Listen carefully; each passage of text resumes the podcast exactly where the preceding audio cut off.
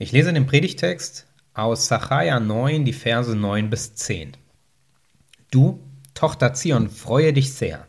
Und du, Tochter Jerusalem, jauchze. Siehe, dein König kommt zu dir, ein Gerechter und ein Helfer, arm und reitet auf einem Esel, auf einem Füllen der Eselin. Denn ich will die Wagen vernichten in Ephraim und die Rosse in Jerusalem, und der Kriegsbogen soll zerbrochen werden. Denn er wird Frieden gebieten den Völkern, und seine Herrschaft wird sein von einem Meer bis zum anderen und vom Strom bis an die Enden der Erde. Siehe, dein König kommt, ein Friedenskönig kommt. So diese adventlichen Verse. Interessanterweise sind diese Verse vom Friedenskönig eine Art Bruch im Lesefluss beim Propheten Zachariah.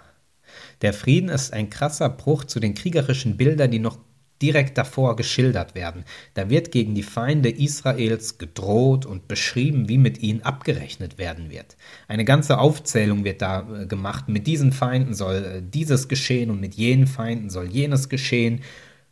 Und dann kommen die Verse vom Friedenskönig und durchbrechen diese kriegerischen Bilder. Der Hochmut wird ausgerottet, die Gewalt getilgt, der Friedenskönig kommt. Und dann ist Friede bis an die Enden der Erde, heißt es. Leider gab es ein Problem mit diesem Text, mit dieser Ankündigung. Denn tatsächlich war kein Friede damals, sondern es löste damals die eine Fremdherrschaft die andere Fremdherrschaft ab. Ja, dieses, diese Verse in Sacharja, die entstanden durchaus in einem großen politischen Umbruch der damaligen Welt. Das Weltreich der Perser ging zu Ende und das Weltreich der Griechen entstand. Weltreich löste Weltreich ab. Für die Israeliten hieß das, Gewaltherrschaft löste Gewaltherrschaft ab. Umstürze und damit verbundene ungelöste Fragen waren im Raum eine Zeit der großen Unsicherheit. Und bei all dem, was damals war, an Umbrüchen, an Veränderungen, an äh, Ablösung von Herrschaften, wurde deutlich, dieser angekündigte Friede, von dem bei Sacharja die Rede war. Dieser große, umfassende Friede, den gab es nicht. Wenn es Frieden gab, dann nur punktuell, nur partiell, nur begrenzt. Es blieb also etwas von diesen gewaltigen Ankündigungen uneingelöst. Und weil dieser Friede nicht ganz eingelöst war, blieb eben das Warten oder die Erwartung. Das muss ja noch kommen der muss noch kommen, dieser Friedenskönig, weil Frieden ist ja offensichtlich noch nicht. Also warteten und erwarteten die Menschen damals den Friedenskönig und den Frieden. Zeitsprung. Wenige hundert Jahre und ein paar Fremdherrschaften später, da ritt tatsächlich einer mit dem Füllen einer Eselin in die Hauptstadt Jerusalem ein. Wir kennen die Geschichte, die wird am Palmsonntag verlesen und auch gerne am ersten Advent, da ist in der Perikopenordnung als Lesung im Gottesdienst vorgesehen der Einzug nach Jerusalem. Jesus reitet auf dem Füllen einer Eselin in die Hauptstadt ein und die Menschen sind begeistert. Die sind ergriffen, weil sie wissen, was jetzt die Stunde geschlagen hat. Da kommt er, da kommt dieser Friedenskönig und sie reißen sich die Kleider vom Leib und die Palmwedel von den Bäumen und das ist ein äh, großer Menschenauflauf und die, die, die Leute sind ergriffen, weil sie diese Prophezeiung kennen und weil sie auf die Erfüllung dieser Prophezeiung warten und weil sie in Jesus diese Prophezeiung erfüllt sehen. Jetzt kommt er, jetzt kommt der Friedenskönig. Doch auch hier tut sich ein Problem auf. Friedenskönig, ja, der kommt, aber Frieden gibt es danach trotzdem nicht. Es scheint einfach nicht zu klappen. Auch bei diesem triumphalen und schönen und großartigen Einzug von Jesus nach Jerusalem klappt es nicht mit dem angekündigten Frieden. Dieser versprochene Friede ist weiterhin und seitdem immer noch uneingelöst. Man kann die ganzen Jahrhunderte seitdem durchgehen. Frieden, umfassender Friede vom einen Ende der Erde bis zum anderen Fehlanzeige. Was macht man in so einem Fall? Man vertagt den Frieden eben. Man vertagt ihn immer weiter. Bis, ja, bis zum jüngsten Tag oder bis zum St. Nimmerleinstag in der ewigen Seligkeit dann. Eigentlich, wenn man den Text bei Sacharja anguckt, dann klingt der aber gar nicht nach himmlischer Perspektive und himmlischer Seligkeit, sondern so, als brächte tatsächlich der Friedenskönig Frieden, wenn er einreitet mit seinem Esel. Das klingt durchaus weltlich und zeitgeschichtsverhaftet, was da geschrieben steht. Da werden die echten Feinde von, von Israel, von, von Juda damals genannt, die echten Städte und Gegenden, mit denen sie in Clinch und Konflikt lagen. da scheint es um eine, um die echte Welt zu gehen, auf der Frieden entsteht. In Jesus kommt Frieden, aber offensichtlich ist dieser Frieden noch nicht umfassend da. Wie das? Wie, wie geht das zusammen? Wo ist dieser versprochene Friede, der mit dem Friedenskönig kommen sollte, könnte man fragen. Ist es nur der Friede der Versöhnung mit Gott? Und auch hier kann man sagen, das wurde in der frömmigkeitsgeschichtlichen und theologiegeschichtlichen Tradition oft daraus gemacht, dass Jesus Frieden mit Gott gemacht hat. Wenn man die biblischen Texte hier gerade bei Sacharja anschaut, dann klingt das aber auch nicht nach dieser Perspektive. Das klingt nach echtem Frieden, der im menschlichen Miteinander entsteht. Und wo ist dieser Friede? Dazu nochmal ein Blick auf den Einzug nach Jerusalem und dann ein paar kurze Beobachtungen dazu. Als erstes kann man beobachten, dass die Evangelisten ein großes Interesse daran haben, dass Jesus als Friedenskönig identifiziert wird. Das ist mit Absicht so aufgeschrieben. Matthäus macht es ganz explizit, um es den Lesern so zu erklären, dass es auch niemand verpassen kann. Er schreibt, das alles geschah, damit erfüllt würde, was der Prophet Zachariah geschrieben hatte. Er, er, er richtet den Scheinwerfer auf diese Situation und sagt, das passiert, weil Jesus der Friedenskönig ist, weil Jesus die Erfüllung dieser Prophezeiung ist. Hier erfüllt sich die Prophezeiung, hat es jeder mitbekommen. Das macht Matthäus in seinem Evangelium klar, um zu zeigen, unmissverständlich zu zeigen für ihn, Jesus ist der Friedenskönig. Das heißt, alles, was er tut in und nach dem Einzug nach Jerusalem, das ist Jesu Handeln als Friedenskönig. Das ist ein wichtiger Hinweis, wenn man schaut, was danach kommt. Denn zu diesem Zeitpunkt wird Jesus als Friedenskönig identifiziert, das heißt, sein Handeln danach ist das Handeln als Friedenskönig. Der Einzug nach Jerusalem, der bildet den Anfang der Passionserzählung. Also des Erzählkomplexes, der von äh, Jesu Zeit in Jerusalem bis hin zu seiner Kreuzigung und Auferstehung handelt. Und da gibt es einige sehr interessante Szenen, die so Schlaglichter darauf werfen, was es heißen könnte, dass Jesus Friedenskönig ist. Ich greife mal ein bisschen ähm, ähm, bunt hinein in diese Szenen und ähm, versuche damit zu zeigen, was es heißen kann, dass Jesus hier als Friedenskönig diesen Frieden in aller Konsequenz versucht zu leben oder ihn verkörpert. Da gibt es die Szene bei Jesu Verhaftung, als einer der Jünger ein Schwert zieht und einen Angreifer verletzt, um Jesus zu verteidigen. Und Jesus heilt den Angreifer.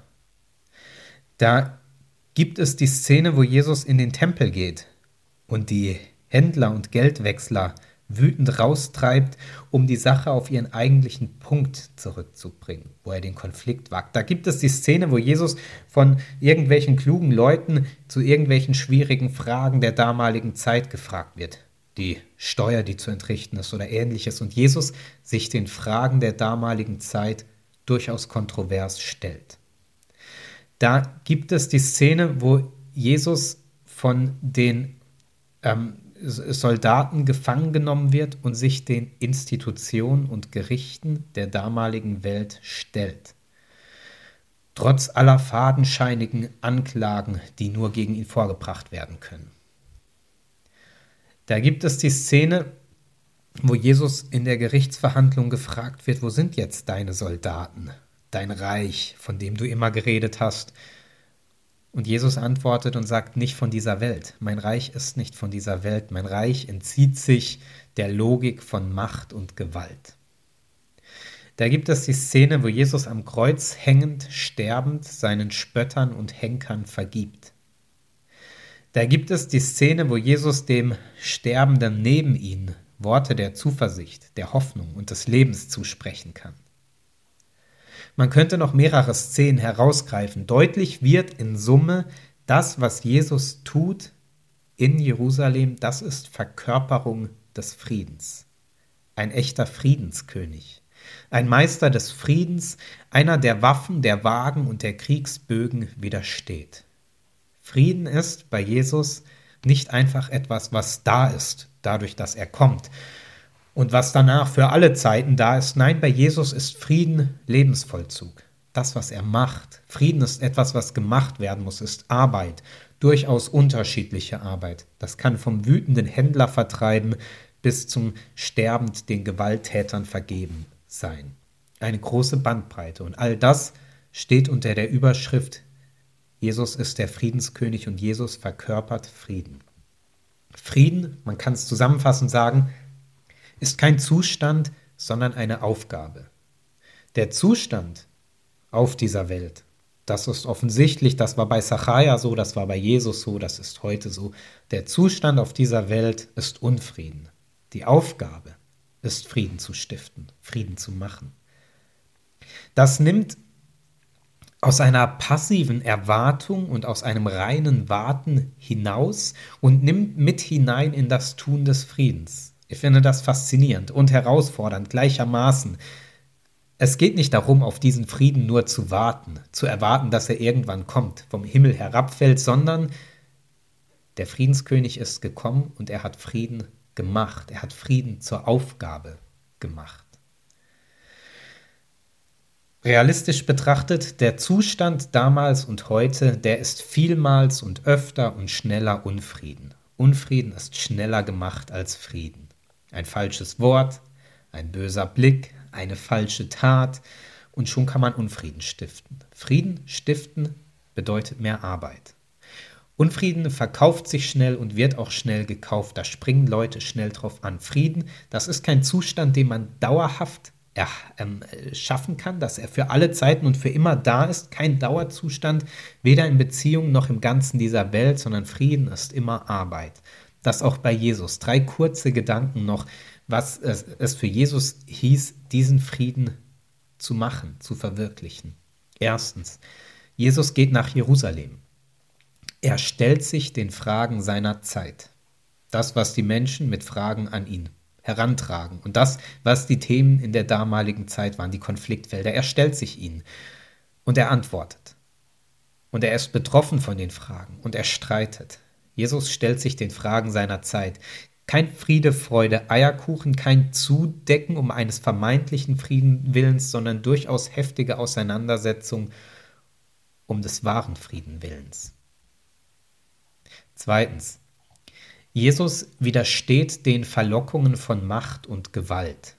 Frieden heißt den Verlockungen von Macht und Gewalt widerstehen. Was meine ich damit?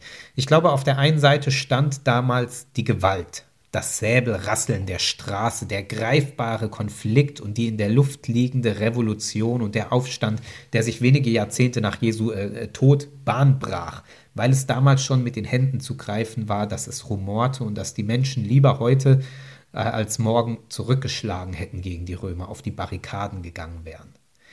Und einer, der, einreit, äh, der einreitet in die Hauptstadt und die Massen zu mobilisieren weiß, für den hätte es nicht viel gebraucht, um zu sagen, jetzt Freunde, schlagen wir los, koste es, was es wolle.